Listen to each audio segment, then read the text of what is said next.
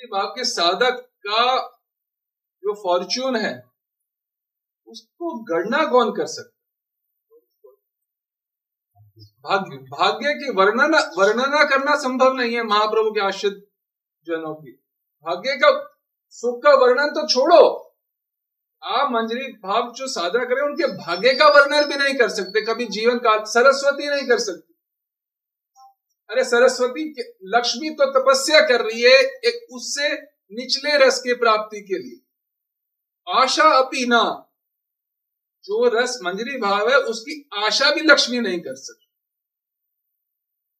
उसको छोड़ रहे। लक्ष्मी जो रस चाहती है, हम उसको छोड़ रहे। तो कितना ऊँची कोटि का रस है।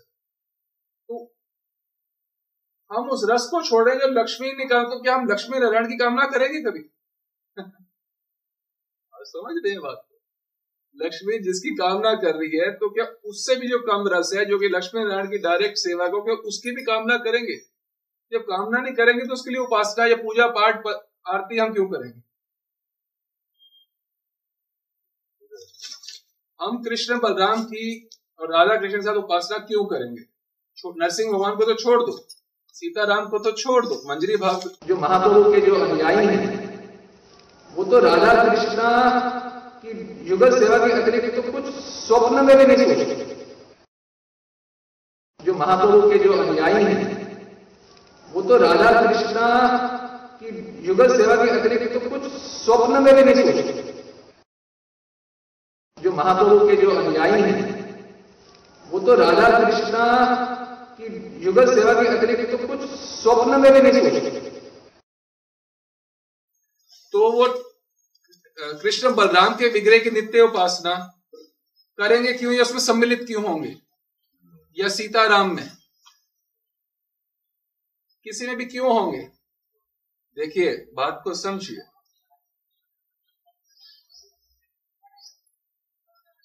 अर्चन जो भक्ति है, अर्चन भक्ति में सबसे पहला कार्य कर होता है भूत शुद्धि। कि ठाकुर की सेवा कौन कर सकता है? उनके लोक में रहने वाले, उनके पार्षद। यानी कि अगर आप नरसिंह भगवान की सेवा करना है तो आपको अपने आप को नरसिंह लोक का पार्षद के रूप में पहले चिंतन करना होगा, फिर उनकी सेवा करना। अगर आप राम लोक की करना चाहते हैं साकेत में तो अपने आप को राम के पार्षद में रूप करना होगा, फिर अर्चन करनी होगी। देखिए, अर्चन जो है वो फ़िज़िकल है।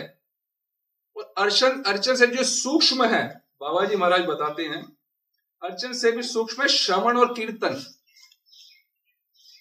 तो जब अर्चन में आपको भूत शुद्ध की आवश्यकता की अपने को पार्षद रूप में चिंतन करना तो जब श्रवण वो कीर्तन कर रहे हैं उसमें कितनी आवश्यकता होगी? उससे कई गुना ज़्यादा। अभी आप जो सुन रहे हो अगर ये मनुष्य बन के सुन रहे हो आप आपको पार्षद रूप में चिंतन करके सुनो समझो बात।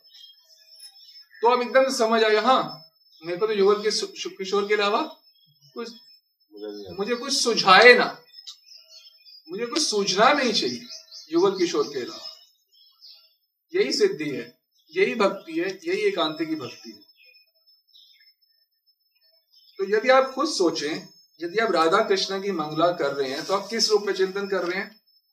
अपना? महाप्रभु के पास एक मंजरी भाव में अपना चिंतन करके मैं मंजरी हूँ, मेरे सामने युगल सरकार है हम उनकी आरती कर तो साथ में कृष्ण बलराम खड़े राधा कृष्ण की मधुर आरती में जबकि वो तो सुबह सुबह उठ के आए, कौन से क्या बलराम जी साथ खड़े हो सकते हैं? साथ में कृष्ण बलराम की आरती कभी संभव हो सकती है? अगर रोज अगर ऐसे करा जा रहा हो, और अगर ये सफिशियंट नहीं हो, साथ में सीताराम को भी बिठा दो सुबह सुबह। एक तो राधा कृष्ण फिर उससे सखा, साखे में आ जाए बलराम के साथ, और फिर बिल्कुल ही अलग ही रेल में चले जाओ सीताराम।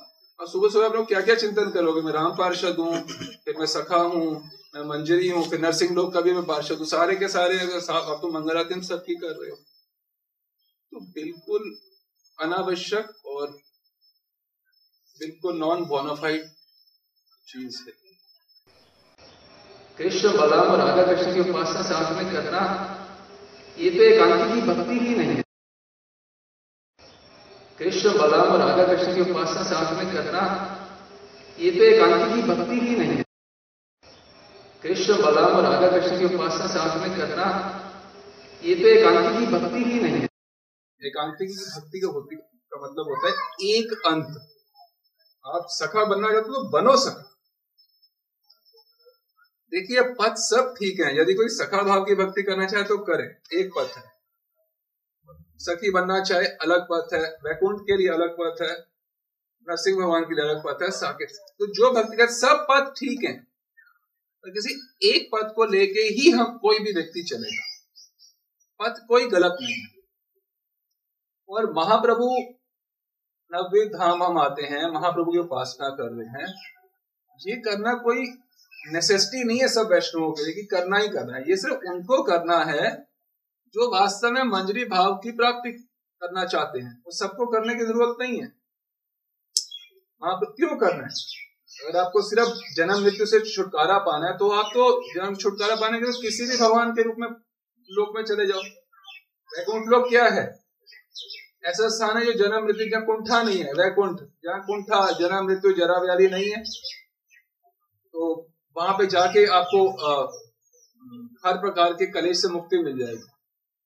इसमें महाप्रभु की क्या ज़रूरत है? महाप्रभु की ज़रूरत तो नहीं है। तो भगवान नाम भगवान नाम कोई भी करो, उससे आपको वैकुंठ लोक की प्राप्ति होगी अगर आप सही परंपरा से जुड़ रहे महाप्रभु की तो उपासना ही सिर्फ़ तभी करनी है जो हमें मंजरी भाव में अविष्ट होना श्रुति, स्मृति, पुराण आदि, पंचरात्रिक विधि बिना, एकांत की हरि भक्ति, उत्पाद एवं कल्पते। इसका मतलब है कि शास्त्र के निर्देशन के बिना यदि एकांती भक्ति भी करी जाए तो वो क्या मचाती है केवल? उत्पाद। उत्पाद एव। ये मतलब केवल उत्पाद ही मचाती है क्या? वो एकांत की भक्ति जो शास्त्र विहीन है।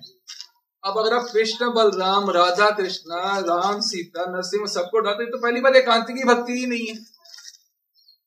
ये तो इतने सारे तो आप ऑलरेडी कलेक्शन ऑफ़ गॉड्स को डाल रहे हैं। तो कलेक्शन ऑफ़ गॉड्स में तो वैसे ही एकांत की भक्ति का प्रश्न ही नहीं उठता स्वप्न में भी।